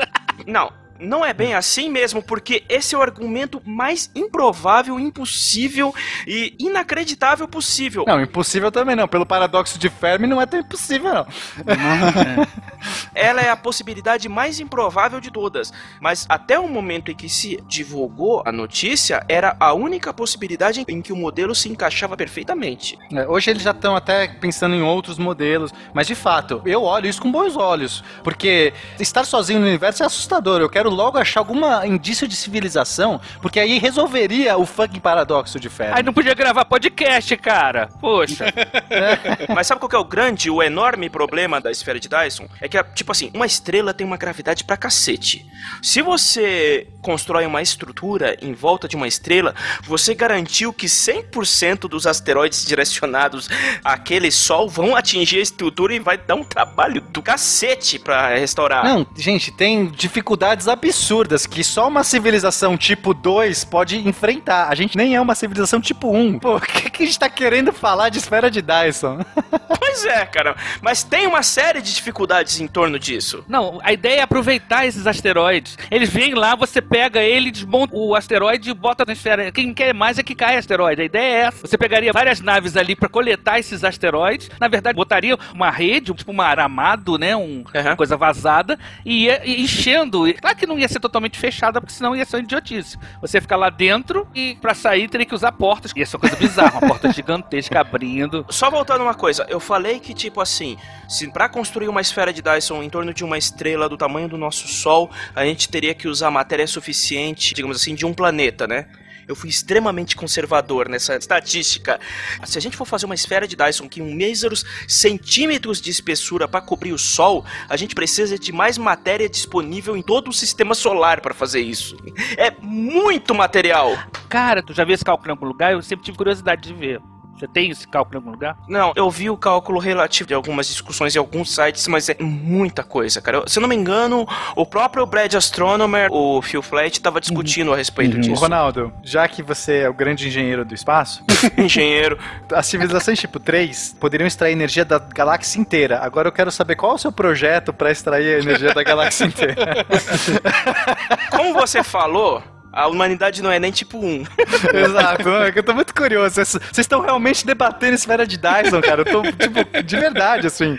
Estão Eu tô quase achando aplicando. divertidíssimo o debate. Mas aí é que tá, eu tô debatendo a esfera de Dyson dentro do, do nosso conhecimento, da nossa Exatamente. capacidade de Não. construir uma. Eu achei legal, até não interrompi, Pena, pelo seguinte. Eu acho muito legal justamente isso. De quão inacreditável é isso pra gente hoje. A gente Entendeu? não consegue fazer um elevador espacial. Tipo, a gente vai fazer uma esfera de Dyson. Exatamente, é um negócio tão fora da realidade. Que é uma coisa boba. A gente não tem um padrão universal de tomada, a gente não tem um padrão é, universal de comunicação, a gente não tem uma língua comum. Isso, não, tem, tem muita coisa ainda pra chegar até lá. Mas eu tava achando divertido justamente por conta disso. Pra mostrar o tamanho, e, por favor, gente, não entendam isso errado, mas pra mostrar o tamanho da nossa ignorância, Sem né? dúvida. Que é um negócio que é absolutamente fora da realidade da gente pensar, de sequer conceber como isso seria possível. De uma estrela. E o tipo 3 é, sabe aquela uma estrela? Não, agora é a galáxia inteira. Pois é. Tem uma coisa que eu não entendi nessa definição aí, porque o pessoal não levou em consideração produção de energia por antimatéria, que não precisa de estrela, não precisa de nada disso. Você precisa gerar antimatéria. Sim, mas tô falando o seguinte, já que ele tá falando de tirar energia de estrelas, você não precisa tirar energia de estrelas se você conseguir produzir um quilo de antimatéria. Você bota um quilo de antimatéria e você alimenta, sei lá, um continente. Não, claro, essa é uma escala feita por uma pessoa da civilização do tipo 1, que nem é do tipo 1. Então, assim, pode ser que a do tipo 2 cagou pro sol, vai atrás da energia do vácuo. Isso, isso. Sabe aquela teoria do Neil deGrasse Tyson sobre a escala de inteligência, né? Vocês lembram, né, que digamos assim, que uma civilização que tenha, por exemplo, uma escala de inteligência levemente maior do que a nossa, vai olhar pro Stephen Hawking e achar que ele tem a inteligência do nível de uma criança no pré-primário. Cada vez mais eu começo a entender, Pena, nesse momento, aquilo que a gente debatia tanto do princípio antrópico. da nossa própria ignorância porque somos nós mesmos, né? Mas tudo bem. Exato, você pode aplicar desse lado. Exatamente. Na verdade, isso explica por que os alienígenas não vêm aqui, né? É o que o Tyson define, porque nós somos burros demais. Essa é uma das explicações. Como especialista, eu posso garantir. Isso não existe. Mas aí, enfim, vamos entrar de vez no grande filtro, então, por que não, certo? Aham. Certo. Podemos ir? Vamos lá. Definimos os três tipos. O que o filtro tem a ver com esses tipos? Tá, então, nessa nossa explicação doida, tem que ter algum filtro aí pra limitar essas civilizações, senão estaria um monte de civilização tipo 3 por aí. E, meu, tipo 3, a gente teria condições de ver, mesmo da Terra. A gente tá falando de uma civilização que transforma a Via Láctea de uma maneira que a gente teria como olhar por qualquer lugar e ver alguma influência dessa civilização. De repente, é inclusive a energia escura, que a gente não sabe de onde vem, pode ser isso, né? Fica a dica. Mas enfim, quais são os tipos de filtro? Então, o primeiro tipo de filtro é justamente a hipótese da Terra rara, que é já passamos o filtro. Ou seja, existe um filtro absurdo que limita, por exemplo, o surgimento da vida. Ou que limita o surgimento das células eucariontes. Vamos supor que da célula procarionte para eucarionte tem um salto absurdo, um filtro absurdo aí. Ou, por exemplo, o salto da inteligência. Pode ser que tem um monte de planeta cheio de vida por aí no universo, mas nenhum um- existe um grande filtro, um filtro que, cara, ninguém passa, ou se passa é uma ou outra civilização. Nesse caso, a gente está feliz, porque já passamos pelo grande filtro. Respiramos aliviados e a gente pode se sentar na posição de mestres do universo, sabendo que daqui pra frente é só uma questão de tempo até a gente colonizar todo o espaço, porque outras civilizações pereceram quando a gente passou. Ou até a gente achar o esqueleto. Ah, não podia deixar de fazer essa. Mas vamos lá, vai É lá. a gente tem que tomar cuidado, não é qualquer coisa que pode ser um grande filtro. Por exemplo, o salto da vida unicelular para multicelular não pode ser um grande filtro, porque isso já aconteceu 46 vezes em incidentes isolados só no nosso planeta. Então, não é algo que, que fala, nossa, esse salto aqui, porque só no nosso planeta já aconteceu um monte de vezes. Da mesma forma, se a gente, por exemplo, encontrar uma célula eucarionte em Marte, a gente vai tirar da lista, obviamente, o salto da, do procarionte para eucarionte, porque quer dizer que isso já aconteceu ali em Marte, já aconteceu talvez em outros lugares. Então, eu mesmo, particularmente, coloco muito essa questão da inteligência, do meu achismo idiota do ponto de vista antrópico, tá? Então, eu tô tirando da minha bunda esses dados, porque por mais que eu tire de um artigo científico, foi feito por um ser vivo, então. Mas eu quero dizer o seguinte, eu acho que talvez o salto da inteligência desses aqui tal- seja mais complexo, na minha concepção idiota, tá? Não sei os Uhum. achismos de vocês aí, o que dizem. Ou seja, o que você está querendo dizer é baseado na hipótese pena, ou melhor, baseado na hipótese bunda do pena. Exato, bunda do pena. O grande filtro seria justamente uma civilização que possa se questionar se há outras civilizações vivas, por exemplo. Eu digo, eu não acho que esse é o grande filtro, mas se esse for o grande filtro, se o grande filtro já passou, eu acho que desses todos que eu falei, o mais difícil deles seria talvez a inteligência. Mas é, novamente, é um achismo imbecil. Não usem isso na prova de vocês ou no Enem. Como pensa a bunda do pena? É, Enfim, mas beleza. Então, essa é uma possibilidade. E esse é o único filtro possível ou teriam outros futuros? Bom, aí temos o, o outro filtro. O segundo tipo de grande filtro é um que talvez as condições que permitam a vida inteligente só começaram a acontecer agora. Aí você fala Uhum. assim, mas como se a Via Láctea já tem 10 bilhões de anos e a nossa Terra só 4,6? Mas, por exemplo, existe uma questão de geração de estrela, isso é importante as pessoas entenderem. As primeiras estrelas, elas têm muito hidrogênio e hélio, porque é o material primordial do universo, elas são feitas disso. Mas quando elas explodem, elas começam a gerar novos elementos químicos. Dentro delas, ali no processo de fusão nuclear, elas já geram outros elementos químicos, vão gerar carbono, vão gerar oxigênio e tal. Mas quando elas explodem, eh, elas geram mais. Então a segunda geração de estrelas já tem mais elementos químicos e quando explode gera mais. Então pode ser, por um argumento, que as primeiras gerações talvez fossem muito inférteis em termos de elementos químicos para talvez gerar vida. Esse é um, é um exemplo. Porque não tinha variedades de elementos no universo suficiente para isso. Não tinha. Outras coisas também muito plausíveis é, no começo da Via Láctea tinha muita explosão. Primeiras estrelas, elas consomem muito rápido a sua energia, explodem muito rápido. Muito rápido quanto? Pena. Poucos bilhões de anos. Mas isso às vezes é o suficiente, porque a nossa vida levou 3,5 bilhões de anos para chegar até hoje. Hoje. Pois é, as pessoas falam, ah, foi muito rápido, foi muito rápido, foi muito rápido na escala universal, cara. Tem que pensar nisso. É, Sim, é, sim, Exato.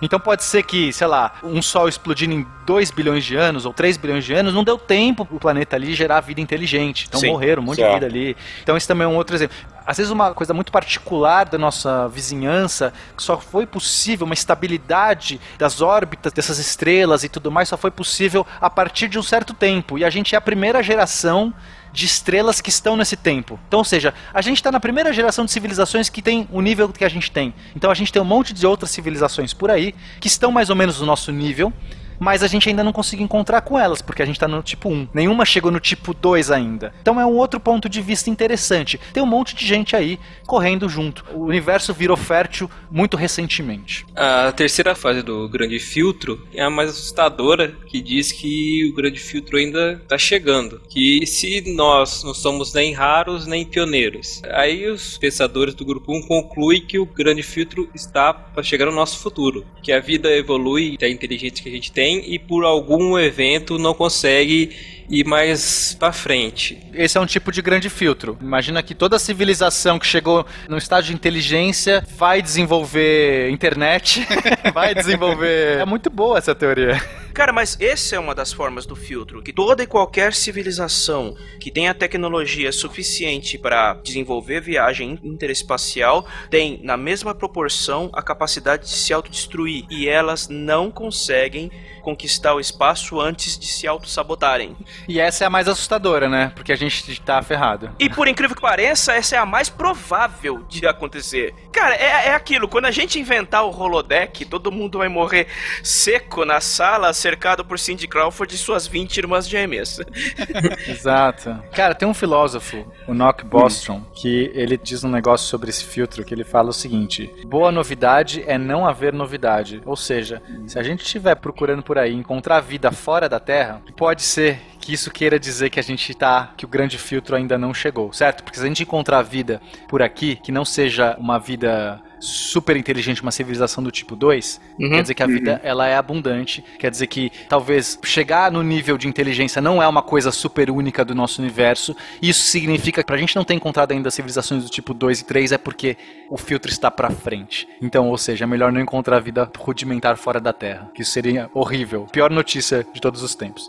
É de se pensar. Bom, falamos sobre o paradoxo, falamos sobre problemas dentro da conta do Fermi, falamos sobre os filtros que poderiam explicar o paradoxo, e agora vamos tentar explicar o paradoxo como um todo. O Ronaldo agora há pouco comentou sobre a capacidade de autodestruição de civilizações que têm a capacidade de viagens intergalácticas. Mas que outras explicações teóricas a gente poderia para que a gente desse rumo a esse paradoxo para explicar, ora, se o universo é quase infinito, por que eles ainda não estão entre nós? Cara, se a gente for partir do princípio que elas existem, a primeira é a que eu falei, existe a vida inteligente e ela tende a se autodestruir, certo? Aí tem várias formas para se autodestruir. A gente já deve ter passado maus bocados em algumas. A questão nuclear, questão biológica que volta aí, doenças bizarras. Tem a questão da nanotecnologia também, que, Nossa, que eu é. acho que vai abrir uma porta que você não consegue mais fechar, cara. Imagina que absurdo. Essa é a que mais me assusta, cara. Essa é a que mais me assusta. Não, essa me assusta demais, sério, na boa. Quê? Gente, gente, nanotecnologia, nanotecnologia. Um robozinho que se automultiplica do tamanho de um nada. E pode destruir o mundo. Ele Enfim, cai na água pra- e ele come a sua vesícula. Acabou. Acabou, Acabou, acabou, acabou o mundo. Acabou o mundo. É o Grande Gru, já tem até o nome. Bom, essa é uma das possibilidades. A outra que vocês citaram aqui é que a possibilidade da vida inteligente ela se torna, digamos assim, belicosa. Ela não se autodestrói, mas ela tende a destruir outras. Certo. É Independence Day, né? Ou seja, ou a gente vai destruir os ETs, os outros ETs que a gente encontrar porque a gente vai estar à frente, ou Aham. a gente vai morrer. É, exatamente. Porque pode ser uma tendência. É Independence Day. Você tem uma raça que tem a capacidade de viajar pelo espaço, mas ela é belicosa. É o Independence Day ou são os Spartans do, do Mass Effect. Ou os crickets de da vida, do universo e tudo mais. É uma raça de gafanhotos espaciais, cara. que são basicamente o que eles são. Mas, falando sério sobre isso, a maior parte das críticas à mensagem de Arecibo, vocês sabem que é essa mensagem, né? Explica rapidinho. Tá, o ser humano mandou pro espaço um conjunto de dados com informações sobre quem somos nós, a nossa visão do mundo, o- nossos numerais, enfim, mandou pro espaço. Onde a gente se localiza Onde a gente se localiza, solar. é, no sistema- Esse é o principal problema, onde é que a gente tá. A gente fez isso duas vezes, na verdade. A gente fez isso com a mensagem de Arecibo e a gente fez isso com o disco dourado da Voyager. Então, ou seja, nessa hipótese, Ambos idealizados por Carl Sagan. Detalhe. Vocês têm alguém a culpar, culpem o Sagan. É, o Carl Sagan estava junto. E é uma crítica violenta, e é com toda razão, porque cacete. Tipo, às vezes a gente não sabe nem detectar os alienígenas, mas isso não quer dizer que eles não saibam detectar a gente. Só porque a gente tá olhando pra um monte de espaço vazio, um outro alienígena pode estar vendo tudo perfeito, e ele sabe a nossa localização. É de dar medo mesmo. Uma curiosidade essa mensagem de Arecibo é. que ela foi enviada sem se dar como codificar para outros cientistas na Terra, em vários lugares, e eles não conseguiram decodificar. Não, e é dificílima. Eu já vi essa mensagem e eu falei, que porra é essa, cara? Eu tive que ler todo o artigo pra entender a mensagem. Pra Vai se entender, ferrar. não é tão óbvio assim. Cara, ela é uma imagem visual, pra começo de É uma conversa, imagem né? tosca, cara, pixelada nas últimas, assim. É tipo Mario Bros zoado. Cara, mas foi enviada em 74, velho. Não tinha nem Atari, velho. É por isso que eu não me sinto mal, cara. Os ETs não vão conseguir entender nada É. disso. Imagina um alienígena morcego. Ou seja, ele não vê, ele usa ultrassom. Ele vai ver aquele monte de pontinho, vai ter qual significado pra ele? Nenhum. Ainda Aí ele bem. vai falar, é, temos que eliminar esse planeta mesmo, porque eles andam fazendo muito ruído.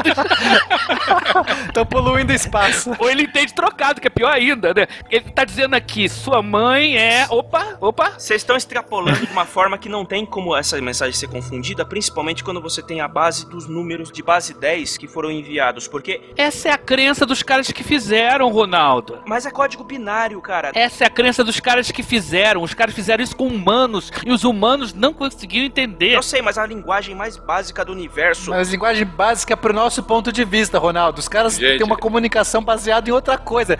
Os caras não usam matemática. Outros cientistas A na Terra não gente conseguiram. está chegando Isso é um fato. lugar não tem! Isso é fato! Não usar matemática.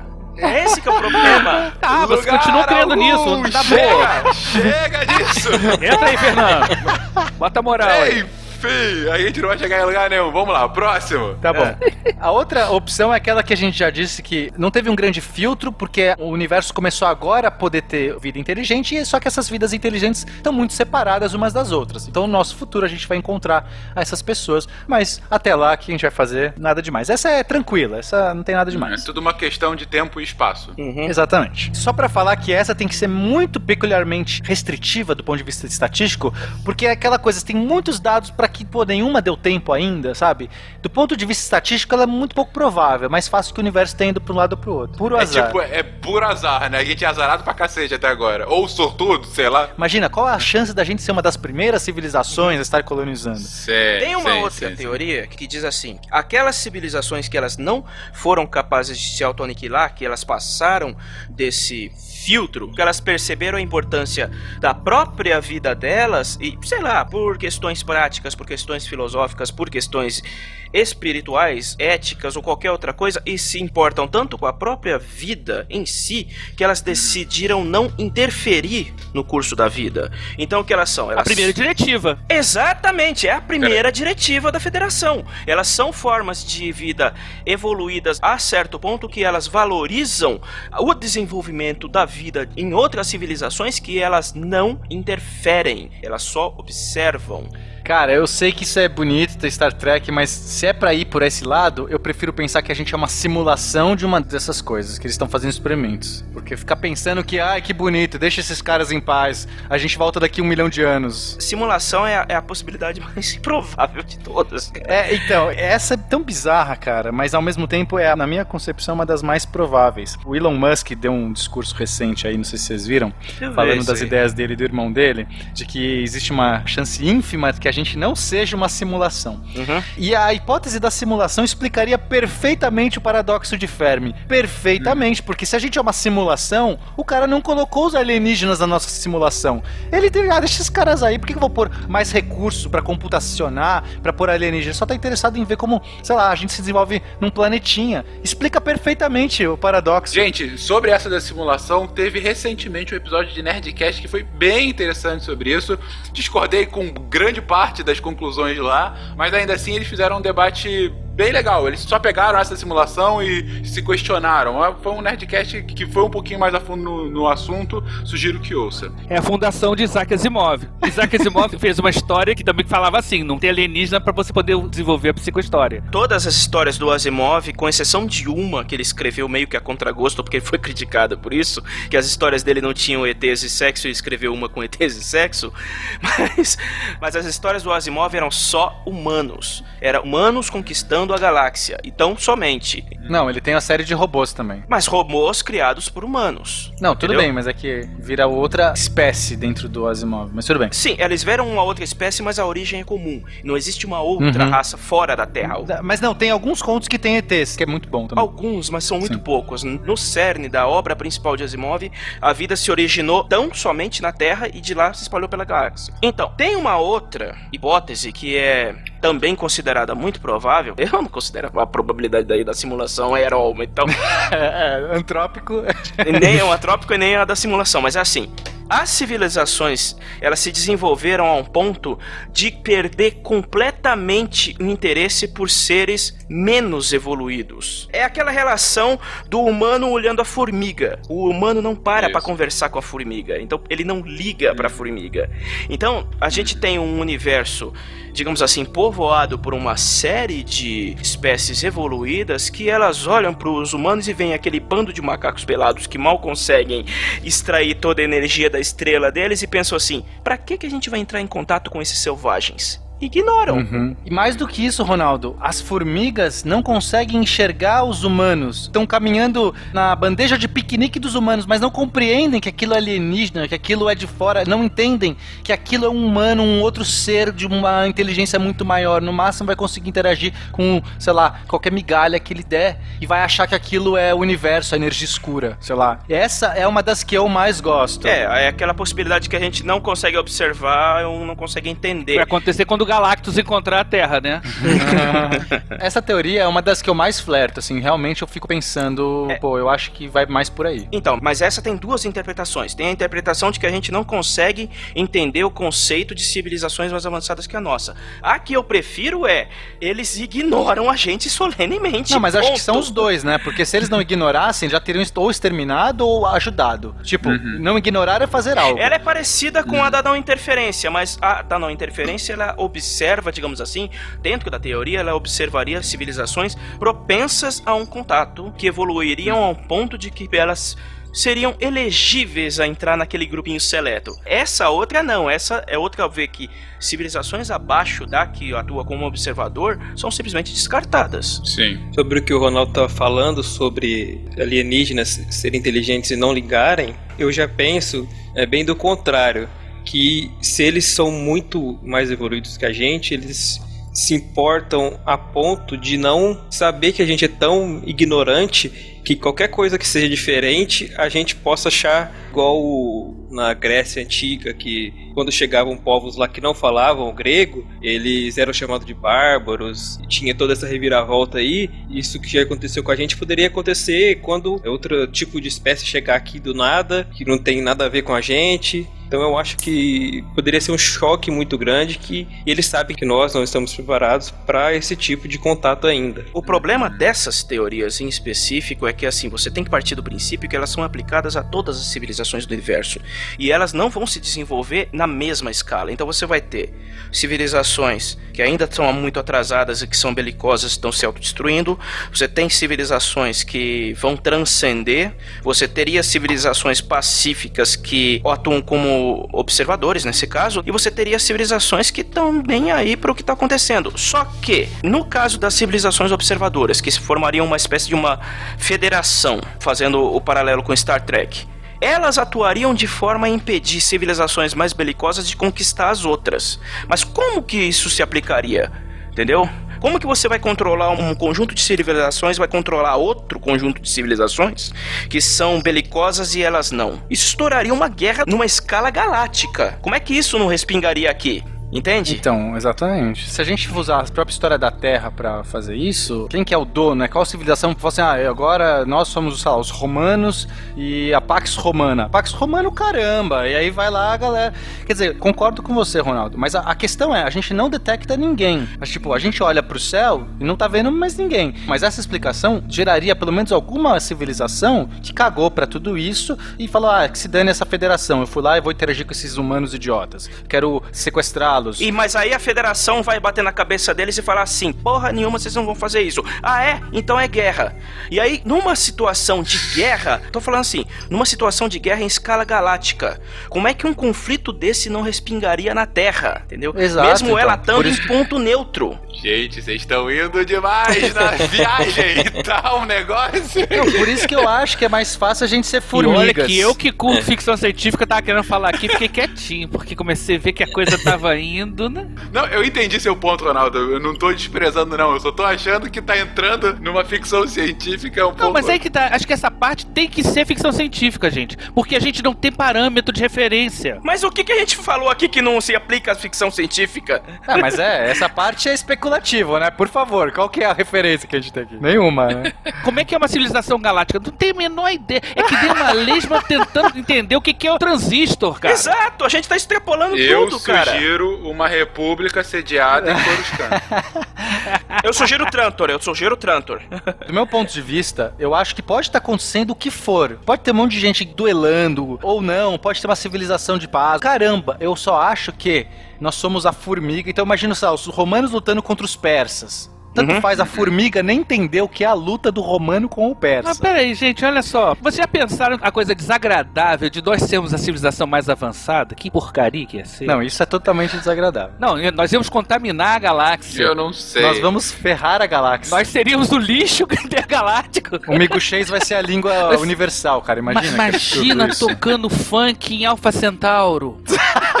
Pois é, mas ele levantou essa possibilidade de que nós seríamos os primeiros pelo simples fato de que alguém tem que ser o primeiro. É, mas porra, você? Então. Logo você, Ronaldo? Mas pode Tantos ser. espermatozoides, logo você? Eu acho interessante que nossa visão sempre vai ser uma visão antropocêntrica. A gente vai tentar sempre julgar esses alienígenas, essas civilizações, dentro dos parâmetros que nós conhecemos. Então a gente vê na ficção científica geralmente o alienígena chegando e conquistando. Por quê? Porque nossa visão é quem é mais poderoso tecnologicamente, chega num lugar, é o H.G. Wells com os marcianos chegando na Inglaterra, que é são os ingleses chegando na África. E quer dizer, a gente sempre vai ter medo, né? Porque é a nossa visão de civilização. Porque o ser humano é belicoso por natureza. É, é a nossa vivência. Então, quer dizer, se chega uma forma alienígena, se ela chegou aqui, a gente já deduz que ele é mais avançado que a gente, porque a gente não chegou lá. Então, se ela chegou aqui, ela já é uma ameaça, é uma coisa subconsciente. O medo do alienígena é uma coisa que vai estar a partir da nossa experiência de vida. Foi você que mandou a mensagem de Arecibo? Olhe para essa luzinha. Só pra citar um outro material de ficção científica, teve aquela outra série do Gene Roddenberry que chamava Terra Conflito Final, que era sobre uma espécie extremamente evoluída, que eram os Talons, que eles chegavam na Terra e eles resolviam todos os problemas da Terra. Eles eram uma espécie, em teoria, pacífica, só que eles tinham sua agenda secreta, seus certos probleminhas, mas no geral eles eram uma espécie que chegou aqui e, por uma série de eventos e que resolveu trabalhar em prol de avançar a espécie humana. É a visão otimista ao extremo da possibilidade de que os alienígenas existem, né? Mas é uma outra visão sobre esse assunto. Bom, só pra falar que o ser humano está tentando procurar essa vida fora e um exemplo disso é o SETI Program, né, o Search for Extraterrestrial Intelligence. Que era uma maravilha do Civilization 2. Foi aí que eu descobri. Desculpa. Todas as, as nossas tentativas começou a partir, sei lá, da década de 30, mas é, efetivamente foi mais forte na década de 60. A gente tá arranhando, a gente tá com radiotelescópios, tentando entender quais são as frequências, as faixas que os ETs se comunicariam, ou ruídos, e a gente já, inclusive encontrou algumas das bizarras, o Ronaldo já citou uma delas, teve a mensagem WoW, né? Tipo uma, uma a mensagem WoW é bizarra, velho. É bizarra, mas ninguém sabe se é verdade. Quer dizer, é que não conseguiram reproduzir ela, cara. Não é, não reproduziram. O cara não sabe se ouviu direito, sempre tem aquela história. O cara dormiu, né? O cara dormiu, sonhou. Mas assim, é a tentativa do ser humano de 50 anos aí, mais ou menos, que a gente tá tentando ouvir o espaço, né? Mas ainda tem muita, uhum. muita coisa para se ouvir. E eu queria fazer uma recomendação, Fencas, posso? Por favor. Para quem gostou desse assunto, possibilidades, gosta dessa discussão toda, e mais especificamente quem acha interessante essa coisa do argumento antrópico sobre o universo ter características muito peculiares, tem um livro do Asimov chamado Os Próprios Deuses, The Gods Themselves, que é um dos livros mais bizarros que eu já li, mais incríveis que eu já li. Não é aquela história que tu não vai gostar, porque é muita ciência por trás. Ele basicamente ele coloca como e se a força forte começasse a ficar um pouquinho mais forte do que o normal. Uhum. O que aconteceria uhum. com o universo? É muito louco. Tem que recomendar, no caso, o romance e principalmente a minissérie que saiu em 2015, O Fim da Infância que é excelente, uhum. é sobre uma espécie que chega na Terra também, que ninguém vê, ninguém sabe como eles são, que eles resolvem todos os problemas da Terra, toda doença, guerra e fica a humanidade sem entender qual que é o propósito desses alienígenas, por que, que eles estão fazendo isso, como eles são, por que eles não saem das naves deles, porque aquela série de porquês que ninguém entende, por que eles são tão benevolentes assim para a humanidade. Tem o livro, que é muito bom, é de 1953, é uma história fechada excelente, e teve a minissérie que passou ano passado com três episódios e que é sensacional e vale muito a pena. Ela passou no Sci-Fi, mas deve ter em home video para você adquirir procurem, que é, é, o, é, o Fim da Infância, Childhood's, Childhood's End, do Arthur C. Clarke. É seminal e obrigatória. Bom lembrar pro pessoal que eu sei que vai voltar semana que vem no episódio sobre alma e espírito, mas que apesar de tudo isso que a gente falou, Operação Prato, ET de Varginha, Roosevelt, todas as teorias da conspiração é bobagem. Para de inventar essas coisas para de acreditar nessas porcaria e, sei lá, vamos. vamos Busque conhecimento. Busque conhecimento. Busque conhecimento. Pra não fechar com o ET Bilu, vamos fechar um pouquinho mais alto aqui o cast. É a frase que já foi falada, mas que resume perfeitamente o espírito do cast. E na verdade, o meu espírito de todas essas opções, que é a frase do Clark que existem duas possibilidades ou estamos sozinhos no universo, ou não estamos, e ambas são igualmente aterrorizantes. É isso, gente. Até semana que vem.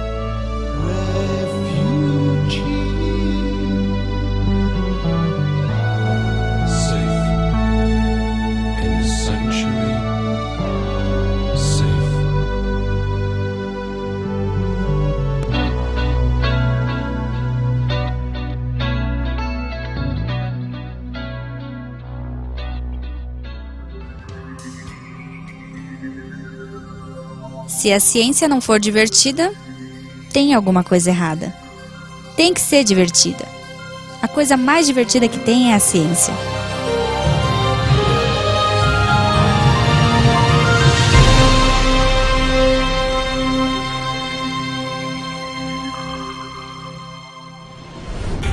Este programa foi editado por Talkcast. Edições e produções de podcast.